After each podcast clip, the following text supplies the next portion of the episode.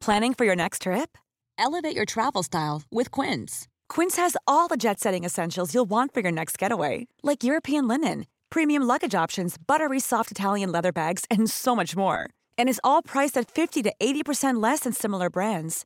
Plus, Quince only works with factories that use safe and ethical manufacturing practices. Pack your bags with high-quality essentials you'll be wearing for vacations to come with Quince. Go to quince.com slash pack for free shipping and three sixty-five day returns. Many of us have those stubborn pounds that seem impossible to lose, no matter how good we eat or how hard we work out. My solution is PlushCare. PlushCare is a leading telehealth provider with doctors who are there for you day and night to partner with you in your weight loss journey. They can prescribe F D A-approved weight loss medications like Wegovy and Zepbound for those who qualify. Plus, they accept most insurance plans. To get started, visit plushcare.com slash weight loss. That's plushcare.com slash weight loss.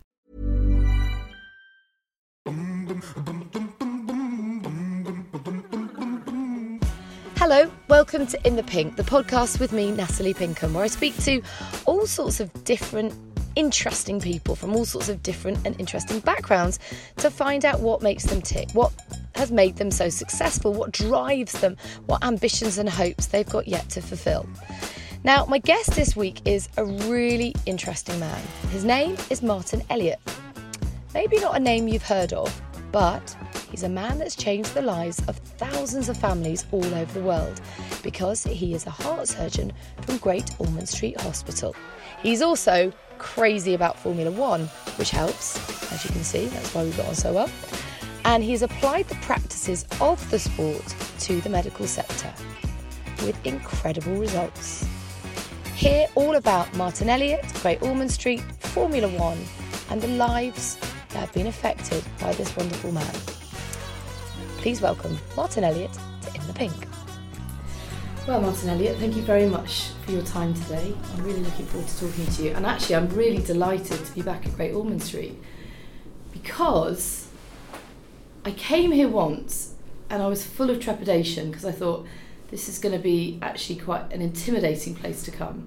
And I thought I'd be very emotional, and I have to say it was the most uplifting place I've been to for years. Yeah. I mean, it is... Um Well, it's, A, it's a privilege to work here. Um, but I think all the time, all the years I've been here, it's really unusual to see an unhappy face. It's, I mean, obviously you see some parents when they've had some bad news sitting outside. But as you walk round, children are all smiling, there's plenty to play with, and the nurses are all smiling, looking after the kids. And it, it feels like a family grown up. Uh, and um, I think we try and foster that as well, probably. It, it's been a great place. What do you think is it about it that sets it apart from, from other places where there might be a bit of doom and gloom? I know on the advert they always say it doesn't smell funny. Actually, that's quite significant, isn't it? Yeah, I mean, it's it's children that make the difference. So that the everybody is totally devoted to looking after the kids. And um, the second thing is that the um, it's very laid back as a result. You know, people aren't sort of stuffy. Um, I think also when you deal with, I mean, from a medic's point of view, when you deal with young people and their families, you're always dealing with young people.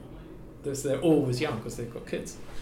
And the parents, you probably know yourself, are not going to take any bullshit from you if you're if you're dealing on behalf of your child. You're much more robust with you.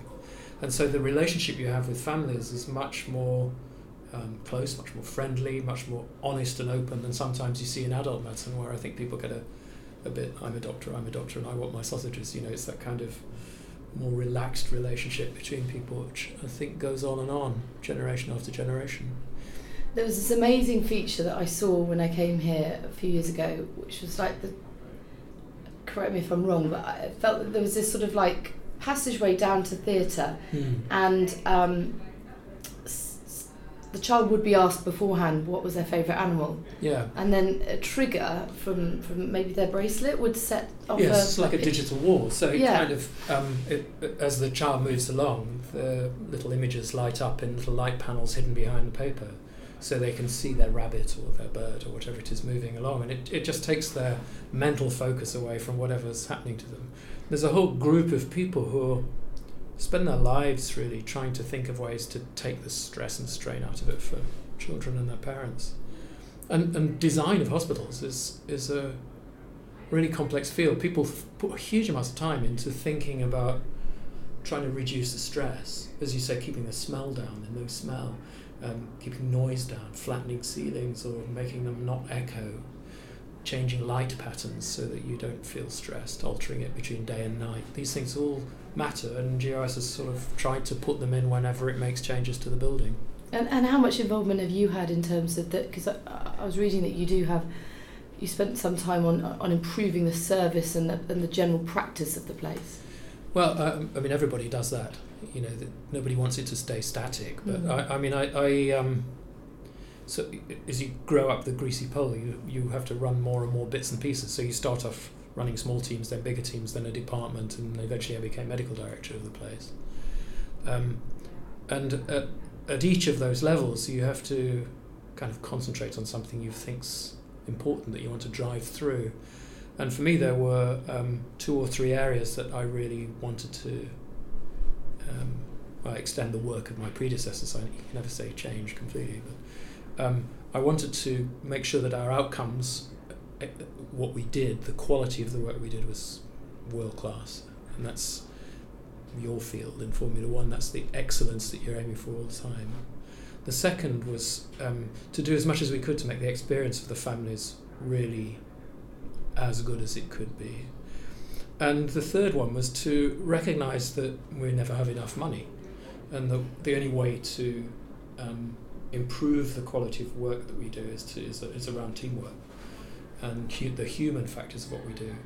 And that's built on work that my predecessor, a guy called Marc de Leval, who's a brilliant guy, um, who was a previous professor of cardiac surgery, and he had um, was kind of very obsessed about the potential for his own failure, and started looking very carefully at the errors that doctors make, um, and as a result became created a culture where we focused a lot on failure, if you like, trying to avoid it and looking at ways in which we could work better to make it safer. So by building safety, efficacy and experience into the three things that we wanted to change, Um, that was what drove us. And that they, they kind of matched work that was going on as well with, at Imperial College from a guy called Larry Darcy, who became a government minister eventually, and uh, Lord Darzi now. And he actually wrote down those themes at almost the same time that this was going on with Marc de Leval. And I felt that um, my own role was to build on all of those bases, if you like, just to keep keep making it better and better. First and foremost, you are a surgeon. Yeah. And how much of your time do you spend in theatre? Now I've just stopped operating. So I'm very old now. So I've stopped operating last year, at the end of last year. So you don't do any no any operations I had at all? A, I had an operation on my hand, and that seemed like a good time to leave. Um, Is that strange for you? Not actually, no. Um, I thought it would be. I thought I'd get sort of suicidal and. Um, But it, it hasn't been very difficult. I, we've hired well, so I can look back on the people behind me and think they're way better than me, and that's a good feeling. You know, when you see the surgeons who are here now and I watch them operate, it's a treat. You know, and that's it's like I, lo- I'm, I love watching experts do what they do. I like watching people dig holes if they do it well. And you know, going back into the operating room and seeing someone I've had a hand in training just being fantastic, that's as good as it gets. So I don't feel I need to do it. I do other things. I'm not bored, so um, uh, no, I've filled my life up pretty fully. But no, I don't. I don't miss the operating. But I guess it must be a bit like a professional sports person who's never quite sure when to hang up their boots or helmet, race suit, whatever it is. Yeah. Is it difficult to find the right time? Well, you should. They always say you should uh, um, retire one operation early rather than one operation late. That's which a good I point. It's probably true. Um, I think there is a, a clear parallel. That you have to kind of feel it, but when I be when by running the department, you um, sort of drift away from the having to do absolutely everything at the shop floor level, and then becoming medical director, I did less operating, so it was a gradual transition. Mm. I think the people I see struggle towards the end of their careers are those who do do it flat out and then stop, and they usually sort of die within six months. You know, I think it's really important to gradually ease out of your craft-based role. Mm. And I don't think um, I don't think the N H S or any health system does that well, actually, because um, some of the stuff we learned from the airline industry, for example, is is that pilots have massive technical skills flying a big plane. Um, but they also have to learn a lot about human factors, and so they get assessed in the simulator every six months to see if they're safe to go up in the air. But they also get assessed by senior people standing behind them, watching what they're doing and ticking a few boxes. But in forty years, no one's ever watched me operate in that way, and I've never been in a simulator. And you think about it, that's a bit crazy.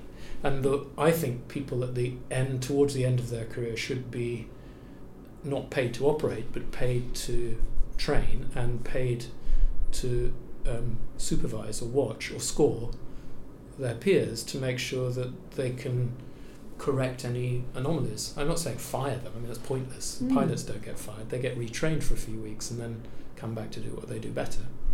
Um, whereas in, traditionally in healthcare, you get suspended on full pay for a couple of years, you know, if, if something happens. Best to prevent it from happening by building in safety all the way down the line. I'm, su- I'm surprised that that doesn't happen already. Well, I mean, lots of people talk about it, but the, we're, it's pretty short-staffed. Mm. And although, um, w- I mean, there clearly have been an expansion in the number of consultants, but the working patterns have changed a lot, and the hours restrictions, which didn't exist when I was training, have come in. Mm. So you need more people to deal with hours restrictions. Yeah, of course. You know, I, I operated all the time. I was on call most of the time. How, how many operations would you do a day, for example? Oh, in cardiac surgery, you might, we probably do two or three at the max, two usually, uh, because they take several hours. Always children as well, always babies. Yeah, I've, I mean, I started, no, I, myself, I trained as general surgeon first, then adult cardiac, and then cardiothoracic, heart and lung, and then paediatrics, because I got bored with doing adult cardiac surgery, actually. Um, it was... I, st- I looked up at the clock one day when I was stitching on the, the far end of a coronary artery bypass graft. In those days, we used to do a lot of those. And um, I realised I was more more interested in how long it was taking me. And I couldn't remember as much as I should have done about the patient. I knew what was the matter with the heart and what I was doing technically, but I, I didn't know about them. And um, I realised that that certainly didn't suit my personality. I prefer to know more about the patient and their family. And there's a, a great story from um, an American chief executive in New York who had a terrible disaster happen in the hospital. Somebody did something on the wrong side, or take the wrong kidney out, or chop the wrong, wrong leg off, I can't remember. And he went public straight away and said, this is a terrible thing. And he introduced something that would wouldn't ha- wouldn't work in this country. It wouldn't have any traction just because of the language they chose in America, which was, I think, all the moment of reverence. And we're so sort of um, non-religious that just doesn't ring true. But what it what it did was to say, when you've got this baby or this man or this woman on the operating table, just take a few paces back and say, what do we know about this person? Who is this? Have they got children themselves? What's their name? You know, why are we doing this? And um, it's it's a really interesting mental exercise to s- remember at that last moment before you pick up the knife that you actually have some serious responsibility for how this family's going. It's not just a technical exercise. In a way, though, to be able to compartmentalise may make you more efficient. I mean, I, there's well, something to be said if you're too emotionally involved with the patient. Yeah, I gave a, a Gresham lecture about this a couple of years ago, and um, I decided I'd ask my... No, what the audience said in a previous thing said, um, what does it feel like to hold a baby's heart in your hands? And uh, I, you know, no one had ever asked me that. Um, it's pretty exciting, I think. But I thought I'd interview with one of these things how, uh, all my peers, and um, it was really interesting to discover that um, exactly as you described, some people just simply can't cope with knowing the child beforehand.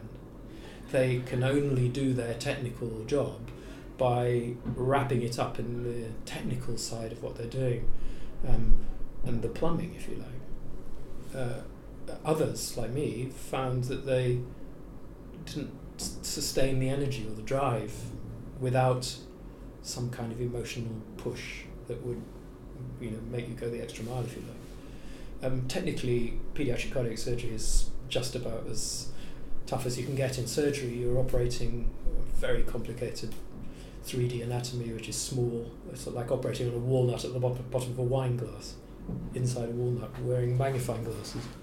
And um, everything you do is going to impact that child's life forevermore. So if you if you get too sort of fired up by that, you will cease, your hands will stop working. You you, you have to have the confidence that you can both start and finish. And um, and that, that's very hard to explain. You know, you, you sometimes you don't know all the detail you think you might need to know, but you've got to have the confidence to think you can get out of it and to the benefit of the child. Um, these days, it's, it's very different now because the imaging is so fantastic.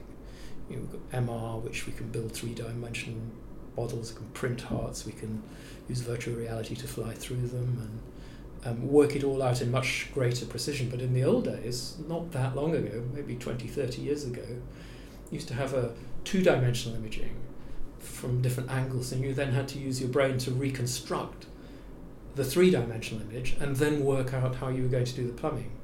So to try and um, learn that, you've almost had to do it, because like we're sitting on an opposite side of a table and I'm working down here, you can't see what I'm doing behind this box, but you have to if you're going to do the operation. So somehow I've got to be able to explain to you what I'm doing.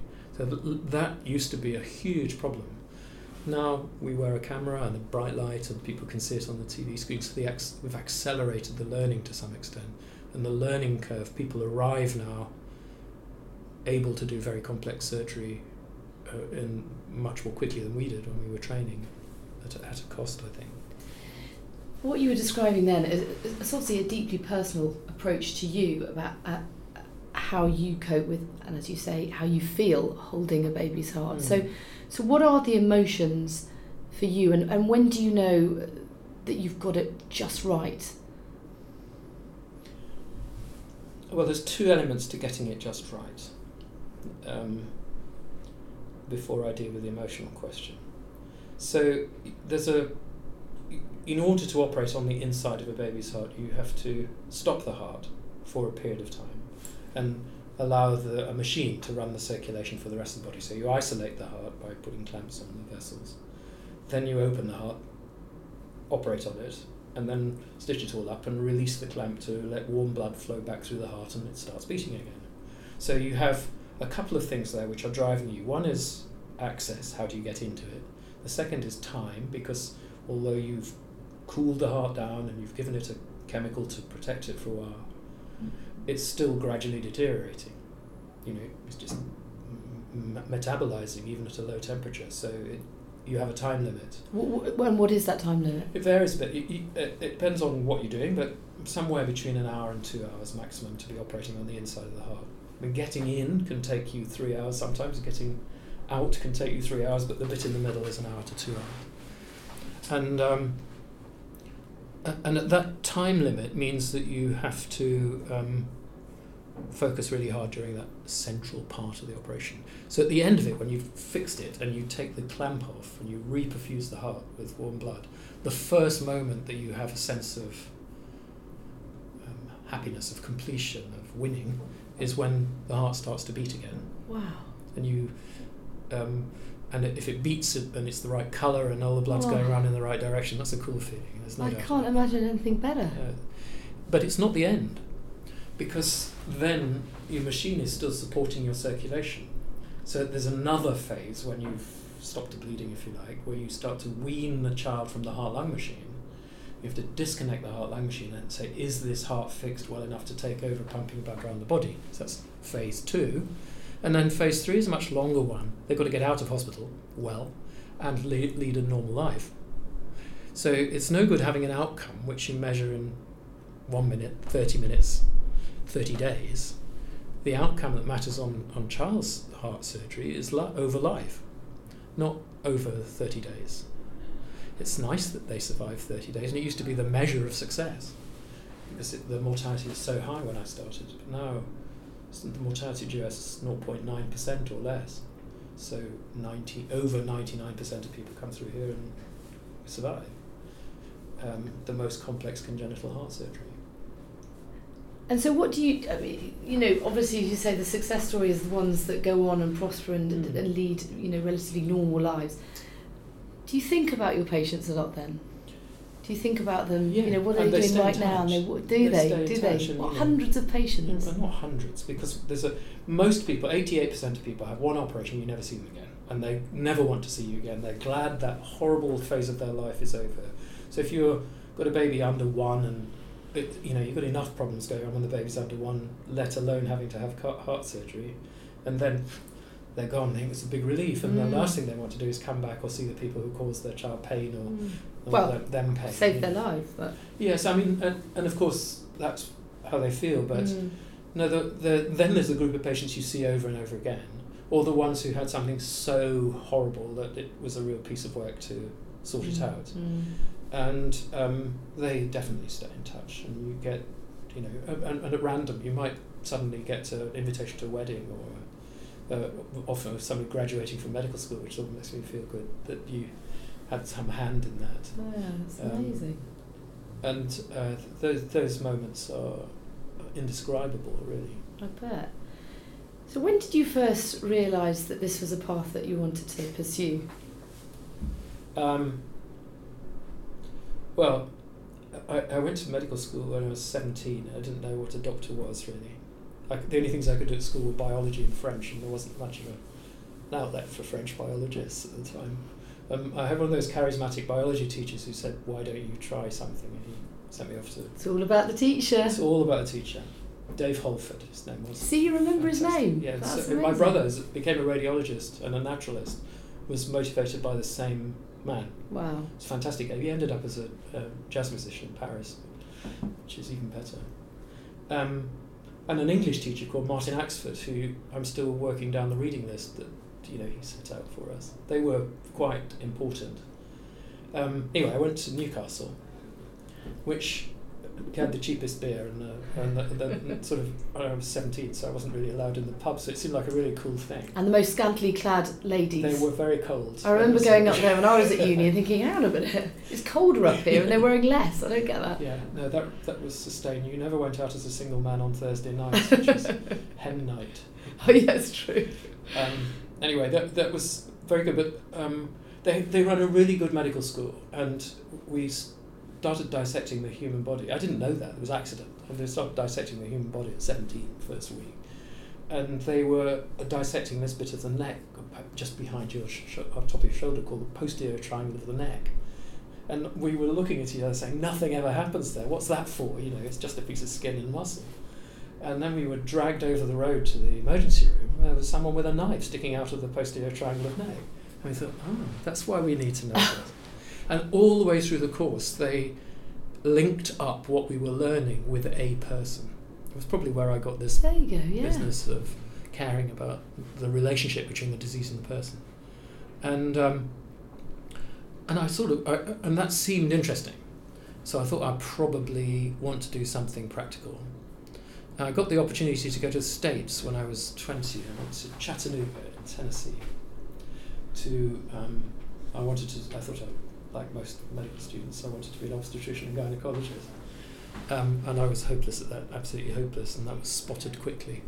And they put me in the emergency room, where everybody... Maggie May was number one, so you can imagine how long ago it was. Um, the, um, everybody who worked there had been in the MASH units in Vietnam, so they were unbelievably adept at anything that came their way. But they've...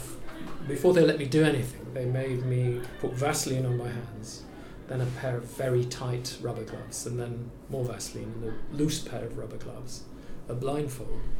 And then they made me tie knots in a bucket of warm water behind my back with single-handed right hand, single-handed left hand, and then two hands. And they wouldn't let me do anything until I could do that.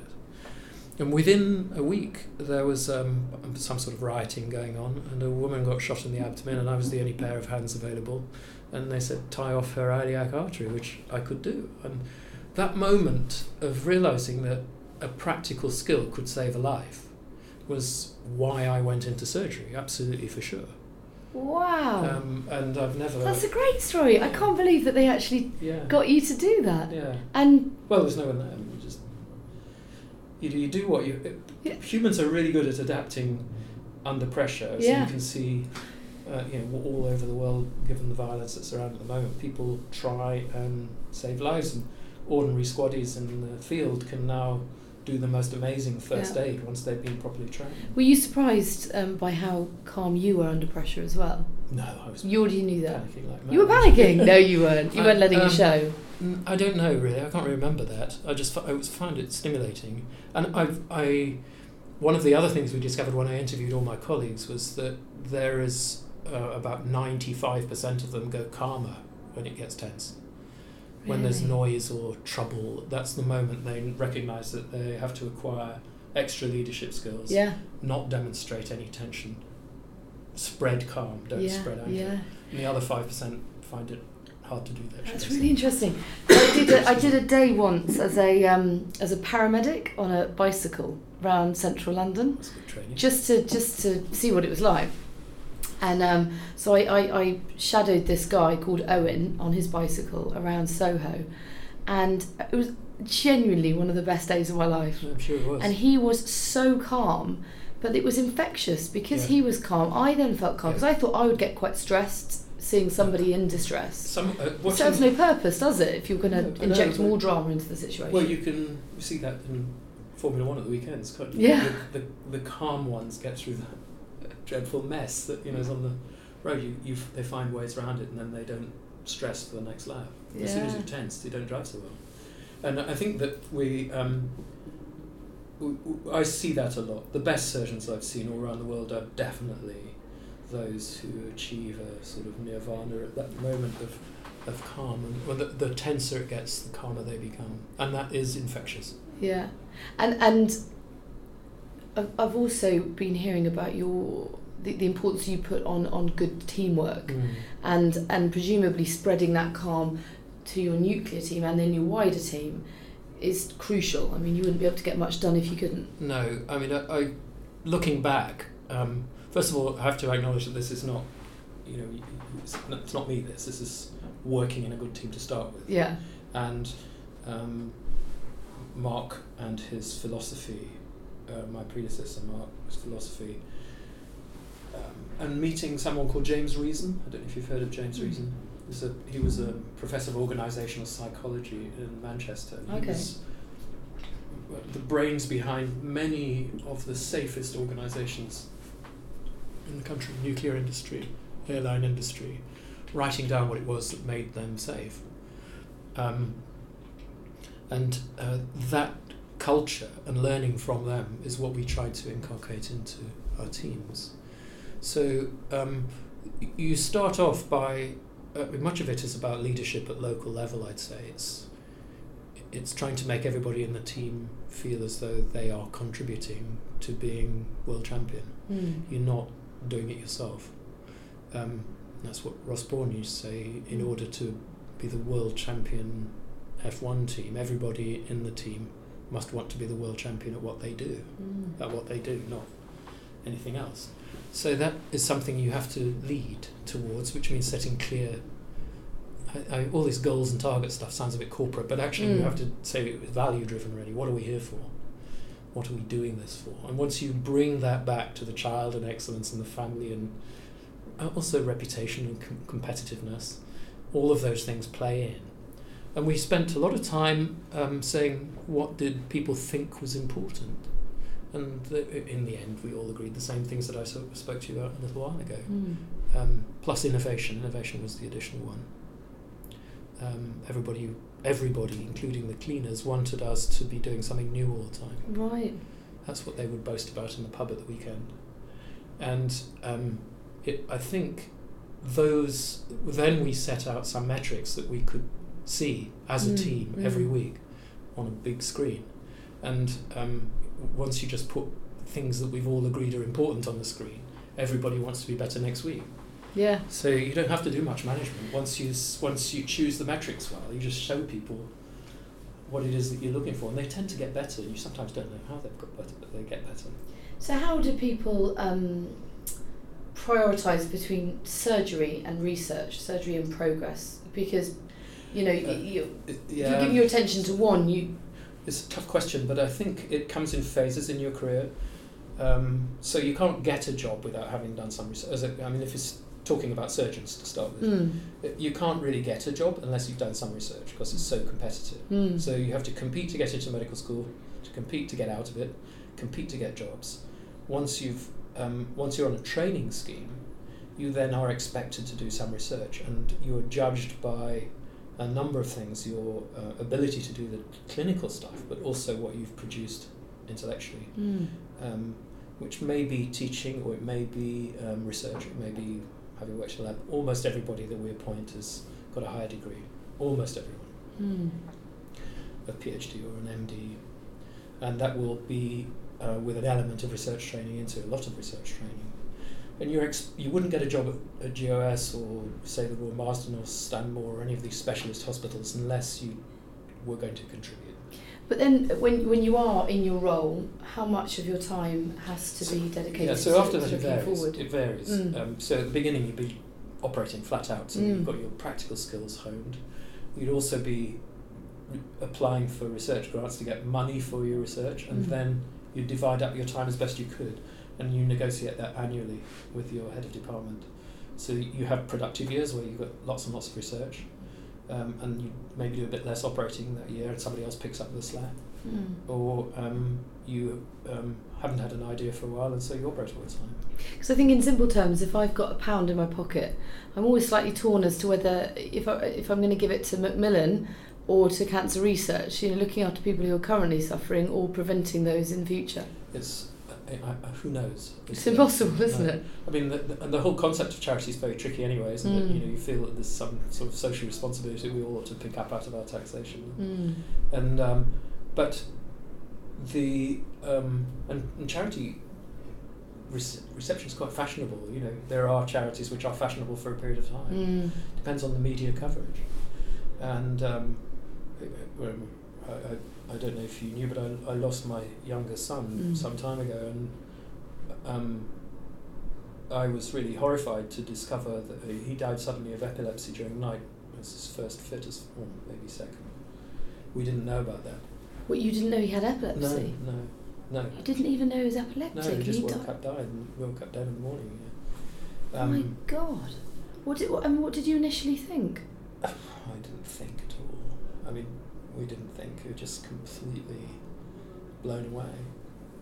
My wife and elder son found him, and it was, so I was at work at all. Um, and you you don't think.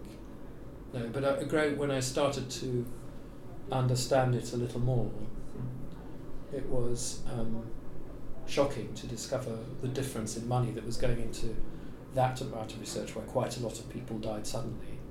And sudden cardiac death, which is about the same number of people dying suddenly, but they die suddenly on the football field in front of a lot of people during the day, and all the epileptics were dying at night in sleep, and it was treated as a crime scene because they were either drugs or suicide as far as the police were concerned.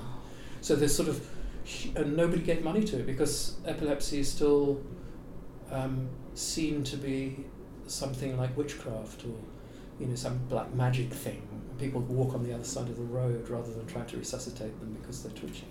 So it, there's all sorts of psychological barriers to why people give money and cultural barriers to how a disease is treated, which, you know, haven't changed.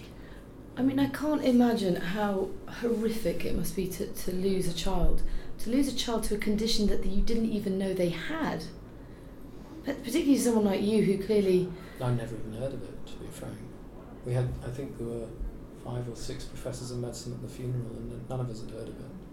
Of the condition of dying suddenly from Su- it? Sudden, it's called SUDEP, sudden death in epilepsy. My God, so how long was it until you found out what it was that he died from? So, um, well, it was, a, uh, was hinted at by one of my friends, and then uh, the post-mortem report. My God. And has it has that changed your approach in any way? Did it change your approach in any way oh, it changed, to work? Oh, it changed everything. Did it? I mean, you, I, I think people talk about grief, and um, I knew about seven stages of grief and various descriptions. Nobody tells you they all come at once, or some days they don't come at all, or that you don't lose your sense of humour and it's still okay to laugh.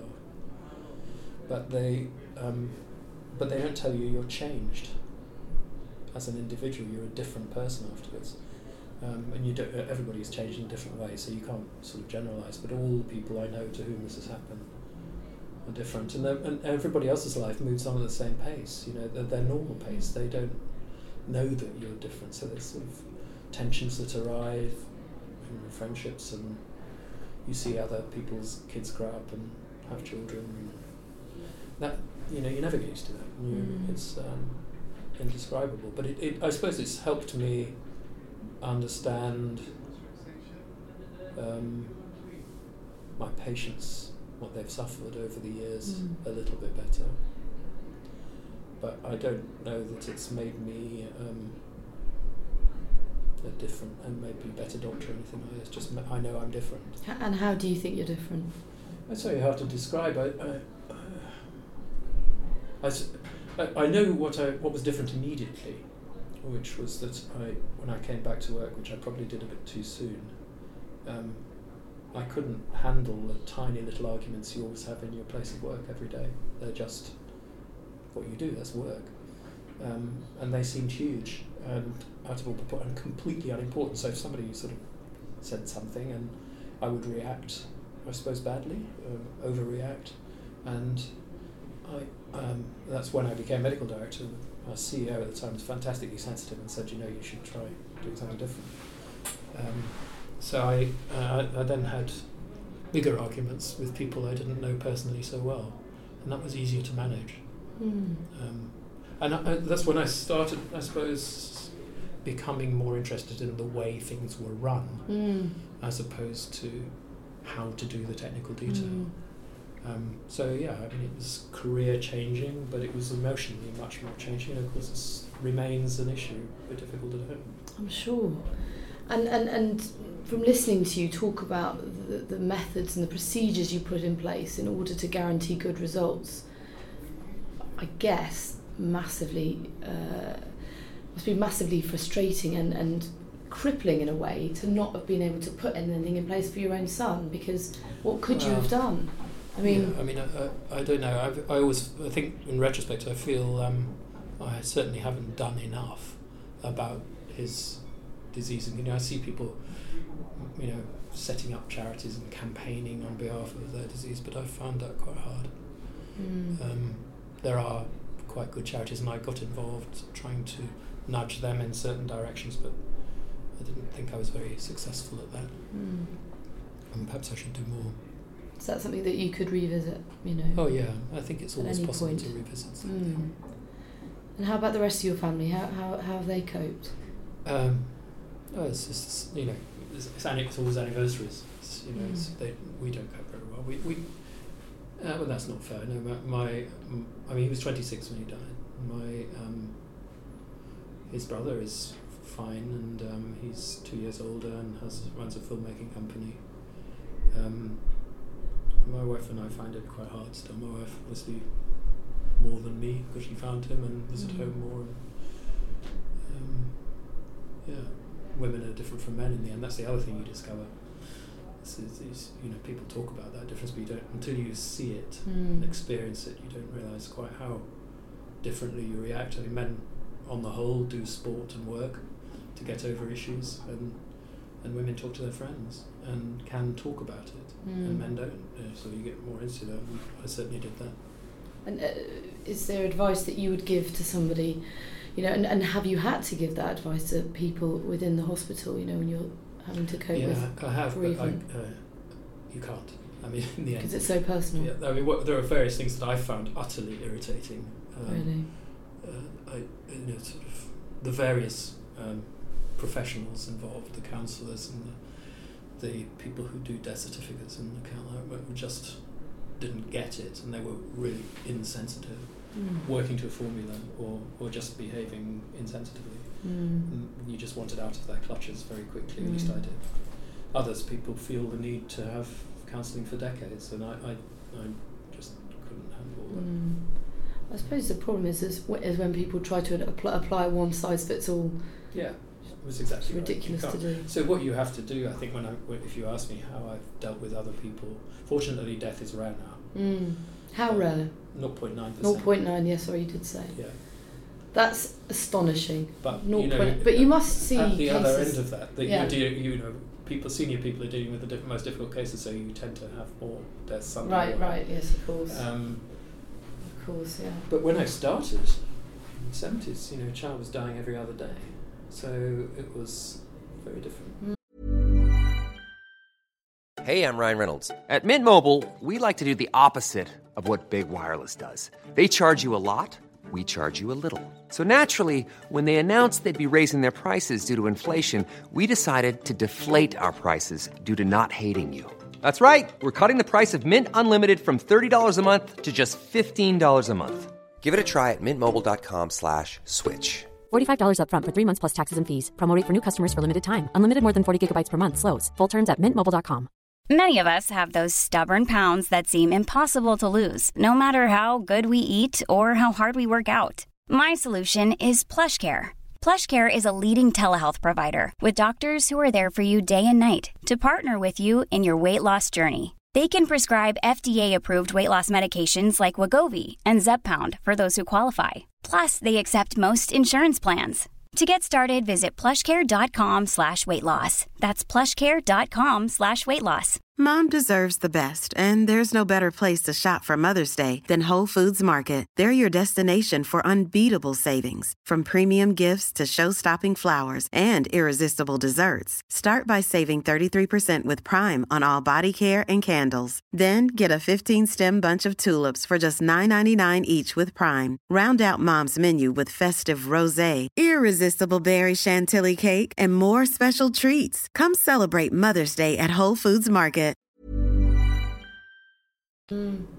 God, I mean, I'm seeing so many parallels with F one, and I know you have through the years as well, and you know, you've worked in Formula One, but certainly it was the case in F one that many would die in the seventies, and through through procedural changes that thankfully has has changed. um, I'm always keen to, you know, take a moment to remember Jules Bianchi, because everyone says, well, you know, it's so much safer now, but we still lost Jules. And um, so, you know, I mean, when you see the film safe. Of that incident, and you think, what on earth were they doing? I know. With that in the dark, going that fast in the wet, with some truck on the track. Yeah. With sharp bits sticking out of it. All I mean, the variables, know. It was sort but, of... you know, that's where that's perfect James storm. Reason's mm. contribution to safety was something called the Swiss cheese um, rationale. They called it the Swiss cheese effect. So, you know, nothing really ever happens because of one cause. Mm. It, various... things have to concatenate for a disaster to happen. So it wasn't Jules Bianchi's fault that he was going a fraction too fast. It was fraction too fast, but a bit dark, but a bit wet, plus that truck was on the road where it mm. shouldn't have been. Because there'd already been a crash before. Yeah, and it, Adrian Sutil. That's yeah. And they, mm. they would normally have stopped the race at that time, but didn't, and mm. they weren't getting good enough comms back. So who do you blame? And then Daily Mail's philosophy is, is to come out the next morning, whose fault is this? Mm. And it's no one's fault, and, and James Reason pointed out that you needed to, he thought of each of these processes like a piece of Swiss cheese with holes in, and it was only when the holes all lined up that you got a disaster at the end. So what you need to do is to invent a piece of cheddar cheese that will slide in a process which is infinitely safer, or reduce the size of the holes in each process. And that intellectually is a really nice model, because mm. it makes you not blame, it makes you think, okay, how do we stop this the next mm. time? How, There's no point in in, in blaming anyone. That's that's pointless. That, it is pointless. But is it not human nature to at least, yeah. you know? And I'm sure for your own son's death, you wanted to know, you wanted a hook to hang it on and say, you know, or um, did you? Uh, no, I don't think so. No, I, no. I mean, I just didn't. It just was so horrific and remains so. Um, I mean, I think. Medically and scientifically, there's so much more that could be done, and legally, particularly around coroners, there's so much more that could be done about them. That's a whole other podcast, you know. Mm-hmm. It's um, uh, um, and something that, you know, if I could change the law and the way people behave, one would, but um, it's not going to happen. Mm. My dad's best friend actually died of epilepsy, but we knew he had epilepsy, and we kind of knew what to do when he had a fit. But my God, you're right about the reaction that most people give. It scared so many people to see it. I mean, even me, and I'd, see, I'd seen him have two yeah, or three fits. It is scary to see it. Um, but he he had a terrible fit, and then he, he died in hospital a couple of days later. Yeah. Um, he was probably in his early forties yeah. at the time.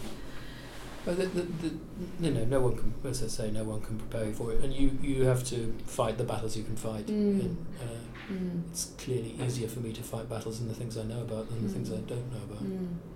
But um, I guess it makes you hungry to know about more, doesn't it? Yeah, yeah, always. Mm. Um, just bring it back to Formula One again, because I know a lot of the listeners will be interested in the mm. parallels that you that you've drawn and the work that you've done in F one. Um, One thing that really interests me, because a lot of people feel that F one is elitist and...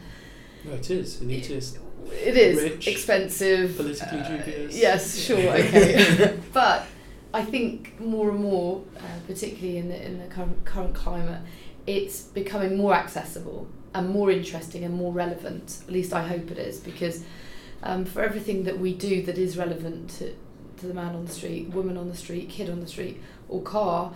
Um, suddenly gives it a different sense of purpose, at least in my mind. And I remember going up to Birmingham Children's Hospital and seeing that some of the uh, technology that McLaren were using mm-hmm. was being implemented yeah. there, yeah. and it was able to predict yeah, if a child had a problem before it became terminal. That's right. So um, basically we were looking, and we and, and um, the team in Birmingham and Boston and Toronto simultaneously were looking at squiggly lines on screens coming from engines, and thought if you were able to predict tactics, strategy, component failure, and it's just a bunch of coloured lines on a screen, and we had a bunch of coloured lines on a screen and a child who ended up with a cardiac arrest, shouldn't we be able to find out what's going on, predict it from the patterns of those things? And so we used the same mass, um, principal component analysis, and worked first of all with McLaren and their applied electronics division, and then with a company called Etiometry in the U S, who are a spin-off of NASA, uses the same stuff. Um, and actually it's used quite a lot in other industries, we discovered.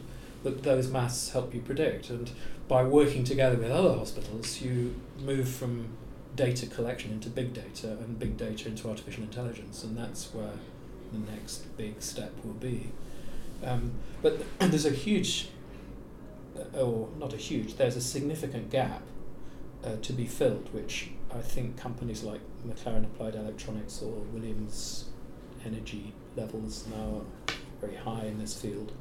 Um, I think that uh, it's sensor technology that's going to have the biggest impact, because if you think of a car, what, and, you know, several thousand sensors now, several thousand channels of input of data coming back from a car, The, the the usefulness of that depends on the quality of the sensor, its reliability, how robust the data is, how you store it and how quickly it's transferred to the people who can use it, how it's analysed, and then the added insight from the people who've been doing this, like Adrian Newey, for twenty, thirty years, who look at that and say, no, it doesn't make sense.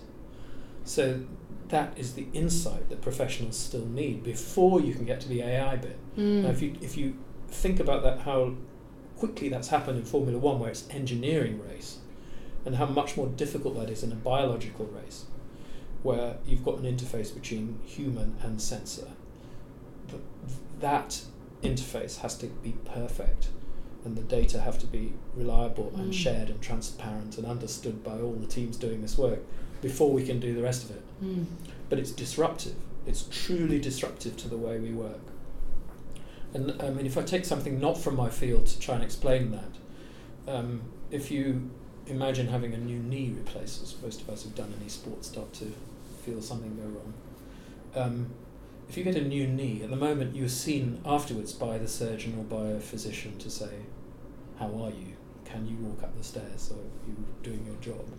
And you, th- you think, well, that seems a bit pointless. Why have I come from Aberdeen to London to tell this person that I can walk?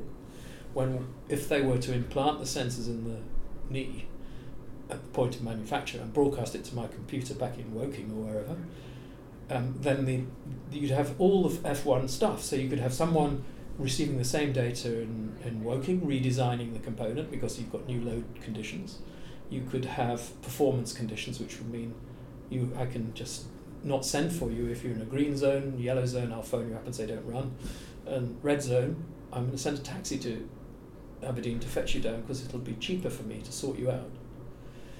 But I get paid to see you in outpatients. I mean, the hospital gets paid yeah. for me seeing yeah. you. So the business model on which the whole of medicine is constructed is going to be disrupted by the quality of sensor delivery, and no one has really thought this through. No one's thought about how you how you price this stuff, who's accountable for the algorithm, how you regulate the algorithm.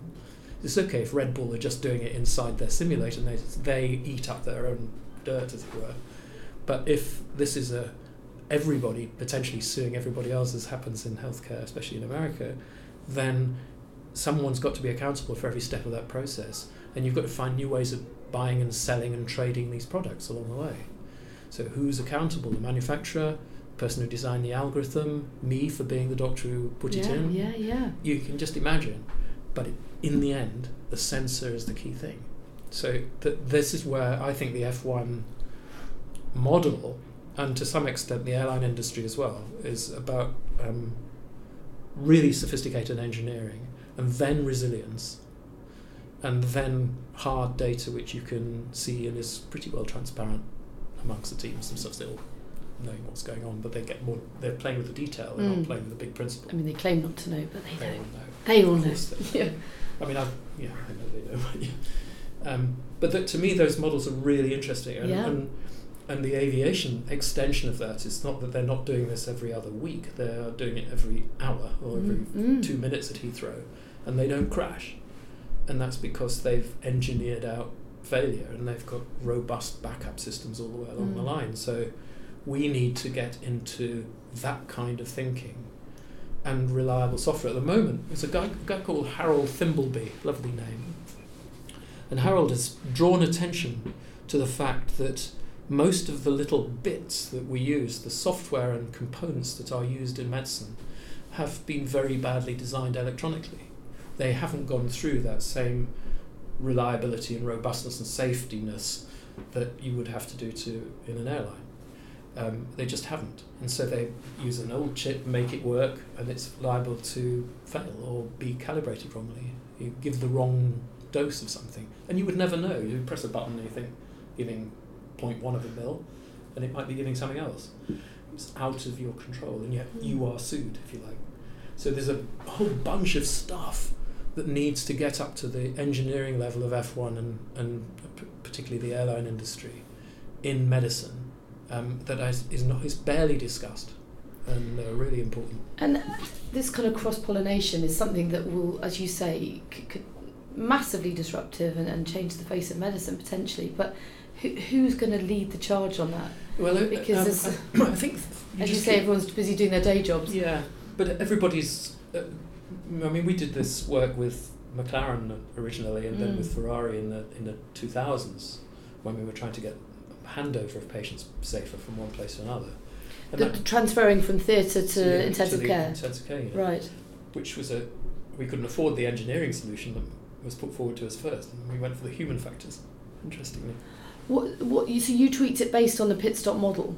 Yeah, it was completely a pit stop model. Um, so the idea was that. Um, And you, it was discovered or observed, A, in the Bristol inquiry into all mm. the children's deaths in Bristol in the late latter part of the last century.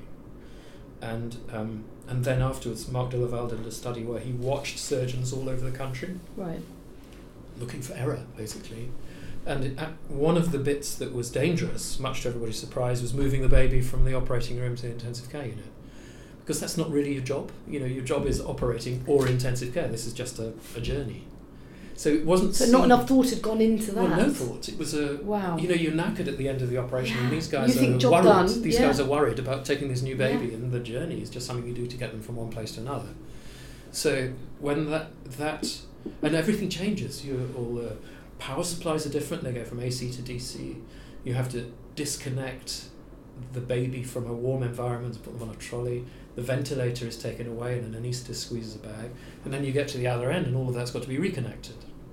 So there's, and, and you know, you uh, on, a, on a podcast you can't explain the massive numbers of pipes which are millimetres wide and you know, they all have to be reconnected and not twisted or not broken, not mixed up, and there's drains and everything. So all of that has to be reconnected accurately, and all the monitoring, the electronic monitoring, has to be reconnected accurately. So it's like a, a, a as the F one teams do, they have to set all that up each week, take it down again. And we were doing that every time the child moved. So um, one we'd been operating one night, and um, we'd been talking about this problem, about wh- how it occurred, and then watched a pit stop in the Spanish Grand Prix.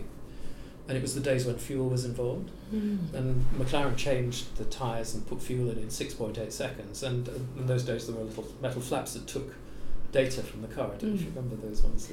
six point eight seconds sounds like a lifetime now. Yeah. They're doing in two point two at the know, weekend. one point seven one point seven, yeah. Is the record in yeah. practice. But they, um, to me, uh, when we were watching that, we suddenly suddenly saw that it was the same process. Um, partly because there was an aerial shot of a pit stop, and we were had a sort of mental picture of the baby in the middle as the precious parcel, the car and the and the driver, versus the baby in the bed, you know, and all these people with jobs to do around it. And um, so we, um, my colleague Alan Goldman, who's South African and fearless, phoned them up, phoned McLaren up, and they came to see us the next week. Extraordinary. He got to put through to the pits. We never know how that happened, but he did. And um, they came to see us and said, oh, we can engineer engineer this out for you. We need a bed, an operating table which has its own power supply and all the rest of it, which is also a trolley and can become the bed. It was a great idea. That solves the problem altogether. But you'd have to replace everything. All the operating tables, all the trolleys and all the beds. And the N H S simply yeah. wasn't going to spend Couldn't money afford on it, that. Yeah. No. And if, especially since the engineering was at top level, of course.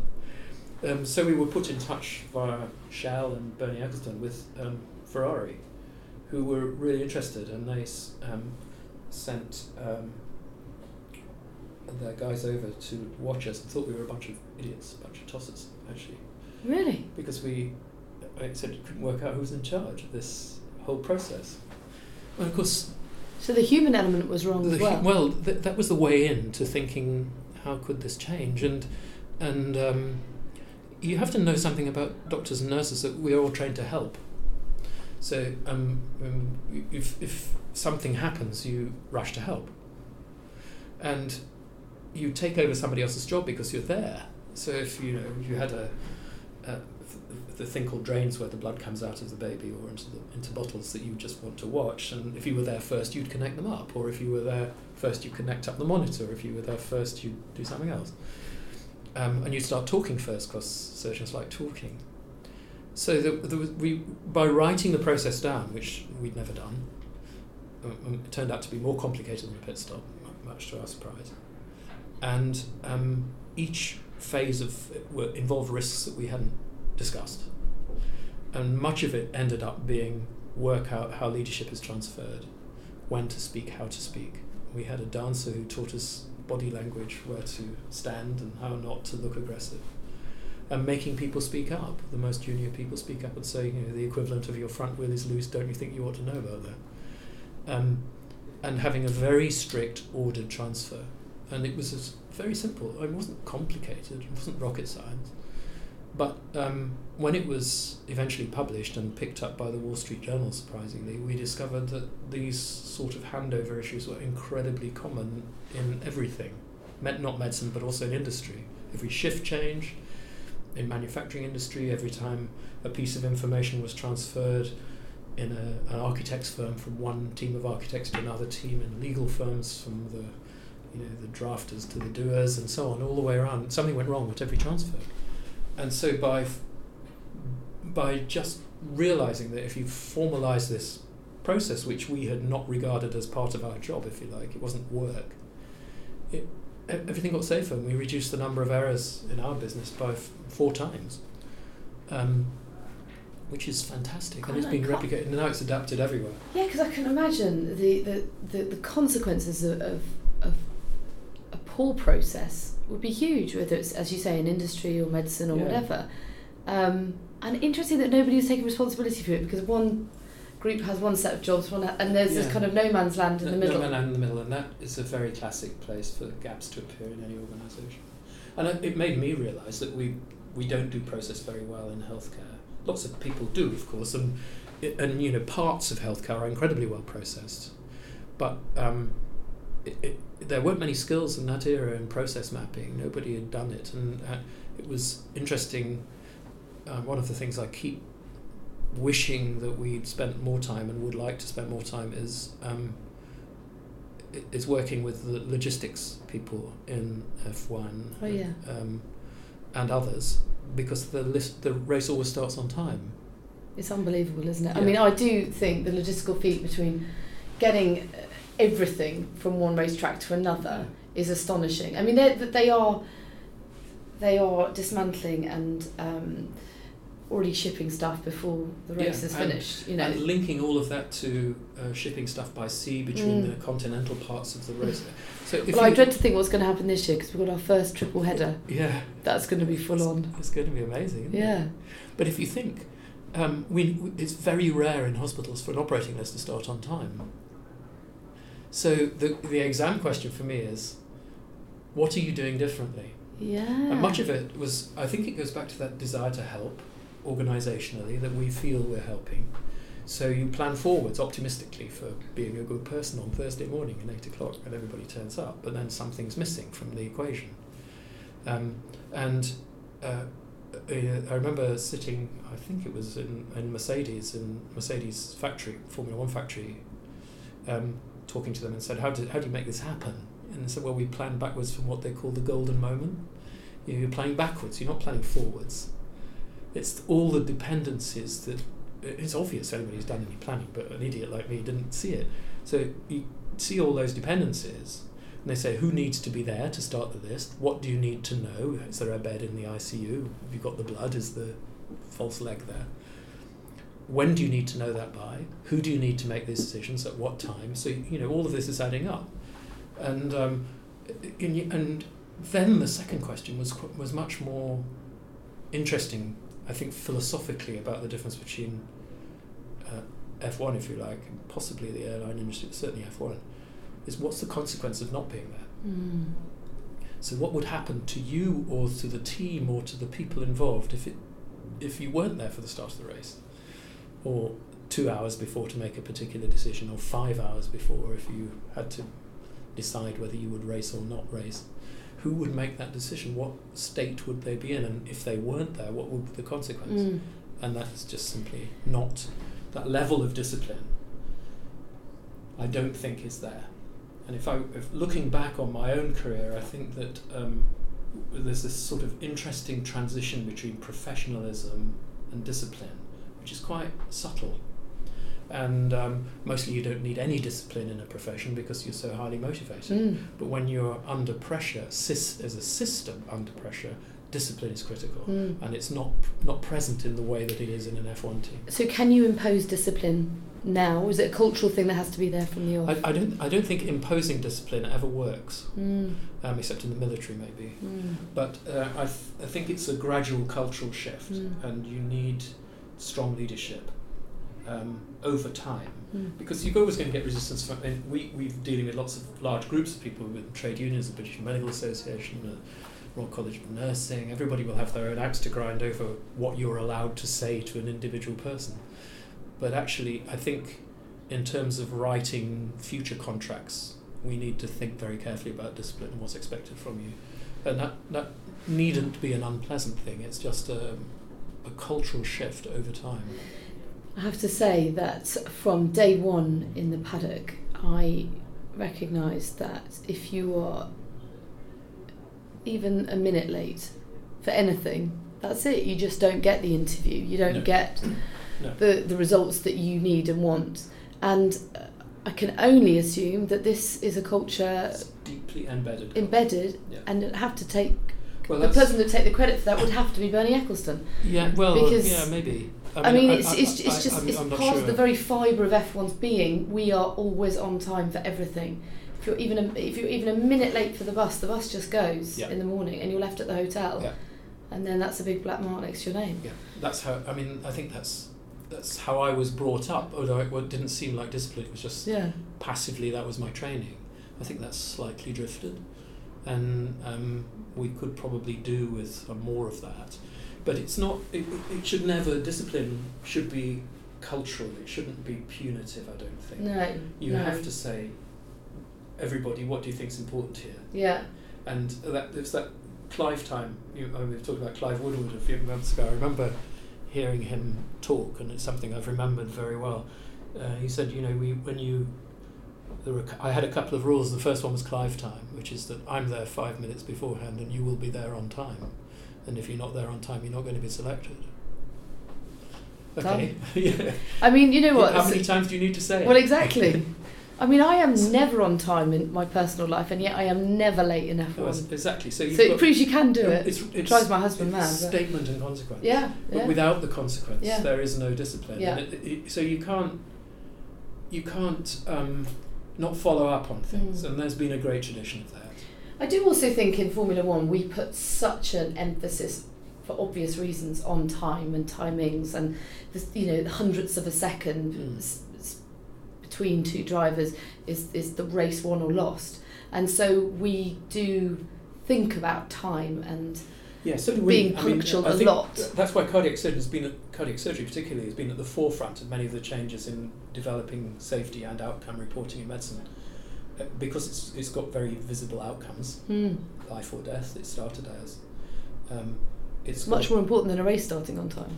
Yeah, of course, unless you crash the car. Mm. Um, but the yeah, so I think that is that in the transparency. We've had a very very strong tradition of transparency in our outcomes, and that drives performance. So you, your results are visible to the world mm. on, on the screen and on the website. And the detail below that is something you use competitively within the organisations of Formula One. And for me, that is the same thing. In cardiac surgery, we now publish our results in public by name every year. They're seen. If people want to go digging for them, then you can get quite a lot of detail. Um, and increasingly, the demand for public exposure of results is spread to other disciplines within medicine. I mean, you know, you've got very, it's, it's relatively easy for us, you know, if you ask me how good a cardiac surgeon I am, there's results out there you can have a look at. Mm. But the exam question is, how good a dermatologist are you? How do you measure how good is a dermatologist? That's much harder. Mm. I would always say by how young the person looks. That's a plastic surgeon. Yeah. Okay. My dermatologist is just someone that makes my skin look nice after a facial. Like it's very different. um, obviously, you've learned a lot from Formula One and, and, and put, put that into practice, but what else can we learn from you? Oh, I, well, I think... Um, apart from perhaps being a bit more human. No, I think it would, it would from, from us, it would be probably, if I was value value driven. So there can't just be one value. I mean, winning... is, I mean, it, it's actually winning and money, isn't it? The two things. And actually, Formula One is a window on an engineering business. Mm. It's often a loss leader for the engineering business. Yeah. If, if truthful, I mean, why would Red Bull don't do much engineering? They mm. make drinks. Um, so, you know, it seems to me that uh, what you're learning from us is probably not possible. I, th- I think it's what I see is I do some work now with a software company, and I, I see companies being driven by quarterly returns. I see um, the bottom line sensitive activity being the driver, and values have to be forced into corporate life in a way that here people arrive living them. Mm. Um, and it's very easy to make people work for babies and families and people with cancer. It's, it's not hard because that's what you want to do as a human being. In a corporate culture, you have to work to get those values meaningful. And there's an awful, you know, you go into companies and you see their values written on the wall, eighty-five percent of them are the same. And they're very trite. They yeah. they feel as though someone's imposed them on the organisation. Yeah. Whereas w- the ones that where you see it works are those who are in a place which feels happy and they've worked them out themselves. And they aren't about the bottom line, they're about something else. Which is exactly what Great Ormond Street feels like. Yeah. Really does. It's just, it's tangible. Yeah. And that's what we're proud of, but it doesn't mean to say we don't think about it often, and we have to, mm. you have to go back to your people at regular intervals to make sure that you haven't drifted away from what those values mm. mean to them. Mm. You know, the population of people who work here is very different culturally to the ones who were there fifty years ago, but the values, and the values may be named differently, mm. but they will end up being what they want and what they feel are important, what makes them stay here for no money, no pay rise for ten years, the people who work here, you know, and they're getting peanuts compared with, you know, F one rewards, if you like. Mm. Um, but we don't do it for money. You just don't look after children for money, otherwise you'd be in Harley Street doing facelifts. Again, I go back to that day in Soho. I felt this unbelievable sense of elation, and, and, and I felt, you know, I, I went and sat back in my um, little balcony at home. I lived in a flat down by the river, and I had a beer, and I just sat there and I said, that was one of the most fulfilling yeah. days of my life. Yeah. I wasn't paid anything never, for it. I'll never forget it. No, and I just felt charged, emotionally charged from it. It was incredible. Oh, I, I've never had a boring day at Great Ormond Street. I've very rarely seen the same thing twice. So you, uh, I think the, you know, when I, when I retired from clinical practice, my G P, who retired roughly the same age, said, um, retirement's an interesting time. You should do something outside every day. Take as much exercise as you can. And learn something new every day. And actually, that's what I did all my life. You know, I, I learned something new every day. I met amazing people. I cycled to work every day. It was just a fantastic job. And you came home mostly elated because things had gone well. Mm. And occasionally you just couldn't talk. The hard part was coming back when something bad had gone happened to a normal house and trying to be normal. Mm. Um, which you tried to do. So I think there's a lot of it, maybe that explains quite a lot of how difficult it is when something bad happens to you, but you you are managing deep emotions by either trying not to show them or doing something else. Mm. Um, but that, um, as time's gone by, it got better and better and better, the results got better and better, so bad times were rarer. So I have a, a handful of questions to finish on that I ask all my guests, but actually I feel like you've covered off quite a lot fourteen, of this already. fourteen units a week, is that right? I don't believe you. um, advice to your younger self. Do you have any? Um, Do you ever sort of look back and either feel sorry for or angry with your younger self and wish uh, you could yeah, give I mean, advice? my my, my um, advice to me would be fairly obvious given what's happened, to spend more time with the family. Um, I never saw them. Uh, that was, and also the culture was, if you did try and see your family, you were in trouble. You know, you were, your job was your job. You was you had to be here. Um, so and what so kind that of, was. What kind of days are you talk? What kind of length of days are you talking? Like. Oh. um, so well, I was on on call as a most of my working life. After the first uh, first six months, I was on call all the time. It was near, in the days where you were resident. That in itself must be exhausting, just to be yeah, on sort of tenterhooks. It was actually the easiest time because we we looked after each other. Oh.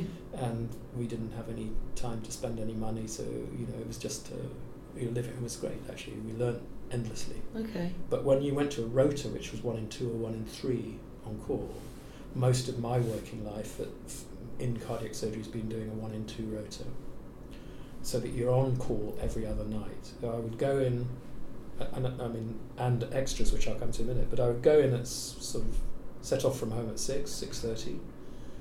Be here, do a ward round with everybody, and somebody, m- my my bosses would usually have already been in, check that we'd done everything.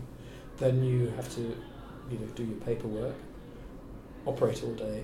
And in those early days, there was no inten- no intensivist, so we had to look after the patients at night and see the patients for the next day. So that was the night, and then you operate all the next day. Bloody hell! And get home nine o'clock. So you'd start from six till nine the next day, every other day. So you had four hours at home, something like that, five hours. That's exhausting. How can you actually conform well, to that? Everybody was doing it, so it didn't feel it was just what we did. And then. Mm. You had to squeeze your research in as well. So when I was a senior oh registrar, God. I was also um, doing my research at night on the, my nights off, literally sitting by the bedside with an artificial pancreas playing blood glucose. Um, and my wife, my wife used to come in and help me write it um, in a room where the computer was. It was a P D P eleven. We didn't have laptops, you know, letraset to draw all the graphs. It was a different time. God, and that's then, a huge commitment from her as well, yeah, to buy into it, that. You, it's a family business. Wow. I, uh, people talk about that a lot. And then when I got um, here, f- I came from Newcastle here in nineteen eighty-four. Uh, again, I was on a one-in-two rota, but actually you had to be second on call because there were things that went wrong. So if it got really difficult, you were called in again to help the people who were already there. So I got home. My wife, my wife and, and children were still in Newcastle. This is where I was, and I came down here. So I saw them for a day, once every three weeks or something. My God. My son, my eldest son, used to think I lived... He, he drove past the central station in Newcastle, and he said, "Daddy lives there." Oh. I mean, you say that you would tell yourself to spend more time with your with your children, but if the, it wasn't an option, it wasn't like you were no, choosing well, not to be with I them. I would. I think I should have made it an option. Right. Somebody should have stood up to this system, and I didn't. I was a slave to the career, mm. and everybody was. Mm. I mean, you'd have to be pretty unusual to be able to do it, but there were occasions when I, sh- I should, could have, and should have stood up to it, and I mm. didn't. So those are the things, in retrospect, I would do. Mm. Uh, be tougher younger, probably, with the system. Um, but I, uh, and I've thought now whether I would do the same job again. I asked every cardiac surgeon on that thing that I did for Gresham about what they whether they would do it again. There wasn't one who said no. Mm. Um, I, I think I might, actually, because those days it was all new. Everything we were doing was new every day. Mm. Nobody had done most of the thing. Um, so I, I, qu- I think I like being in those edges of medicine, the innovative ed- edges. So I would mm. probably try and find an area that did that. I still probably would like to use my hands. Yeah. Um, a defining point, a turning point, a kind of sliding doors moment, if you, if you will. Um, well, obviously, when Toby died, that was the one for me. Um, nothing else comes close. Mm. Um, but coming here, it, um, professionally, coming coming here, I was I'd been doing cardiac surgery for eight years or something by then, and I came here and I didn't know it. I realised that I knew nothing. What we were seeing here was on a scale of complexity that was just a different level, and everybody around me was a world expert, and I, I felt like an, you know the idiot abroad, and I had to start again mentally. And there's something really good about realising you don't know enough. Um, it's very cathartic, um, humbling, mm. and I hope I've never lost that sense of humility. You just can't know enough. You can't. Mm. It's not possible. And to uh, also, I think that made me realise that there's always somebody down the corridor who knows more about something than you do, and just ask. That's certainly where we work with F one, with the airline industry, with the hotel industry, uh, with people who've been work, sorting out production lines at Porsche. You know, all of those people we've been associated with over the time. Um, we wouldn't have done it if you hadn't learned that they know more than you do, and there's nothing wrong with asking. Yeah, good point. And finally, what keeps you awake at night? Donald Trump. Oh, no. Don't let him, for God's sake. Um, Brexit. I Do mean, you really think about that t- a lot? You know, is that, is uh, that well, trouble know, you to I, that no, extent? I, no, right. The Brexit does. I think I think that's just a catastrophe mm. for Britain. Um, and I do worry about I do worry about politics. I mean, mm. we're talking today just after the Israelis have shot loads and loads of people across the fence. Um, and I, I, I worry about the instability of the world and its drift towards plutocracy. I don't I don't feel comfortable with that. I think the the evidence has been that l- relatively large groupings of like-minded people across boundaries has been good for us. Mm. And the idea that um, by splitting and building petty nationalism and going back into ways that were the nineteen fifties, which I can remember, they weren't good. Mm. Um, and I would say I do worry about that. Mm. Uh, so, and what, what, what is losing your sleep worth it though? What, well, I don't really lose sleep for anything, but um, so you're a good sleeper. Mm, can yeah. you can you can you park what you've done during the day? Yes, can I, can, I, yeah, no, I can do that really easily. But you know, you can't when when you are worried about a patient or something mm-hmm. bad has happened. Mm. It's not so much loss of sleep, it's that when you do wake, it's there. Mm. Um, and you're constantly trying to find solutions to problems, which is what makes it interesting. Um, and then coming in and talking about it with your colleagues is just mm. really good. Mm. And, and, and now the technology is so great, you can actually share it at home and play around or cross cross continents.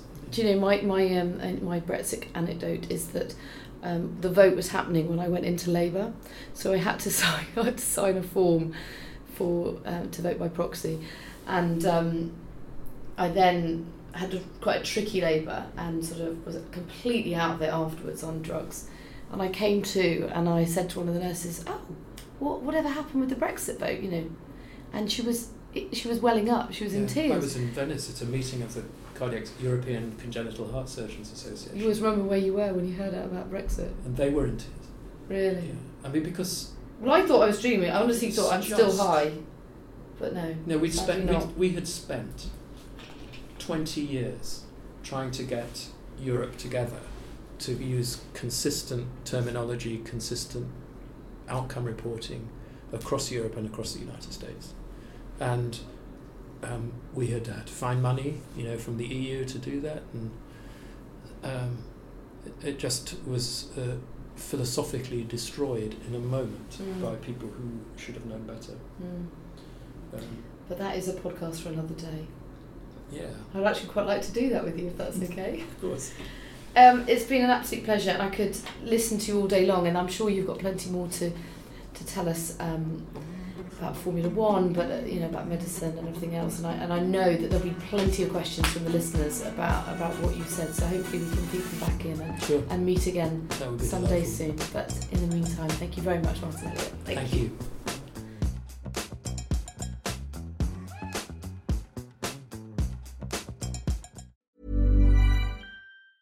Mom deserves the best, and there's no better place to shop for Mother's Day than Whole Foods Market. They're your destination for unbeatable savings, from premium gifts to show-stopping flowers and irresistible desserts. Start by saving thirty-three percent with Prime on all body care and candles. Then get a fifteen-stem bunch of tulips for just nine ninety-nine each with Prime. Round out Mom's menu with festive rosé, irresistible berry chantilly cake, and more special treats. Come celebrate Mother's Day at Whole Foods Market.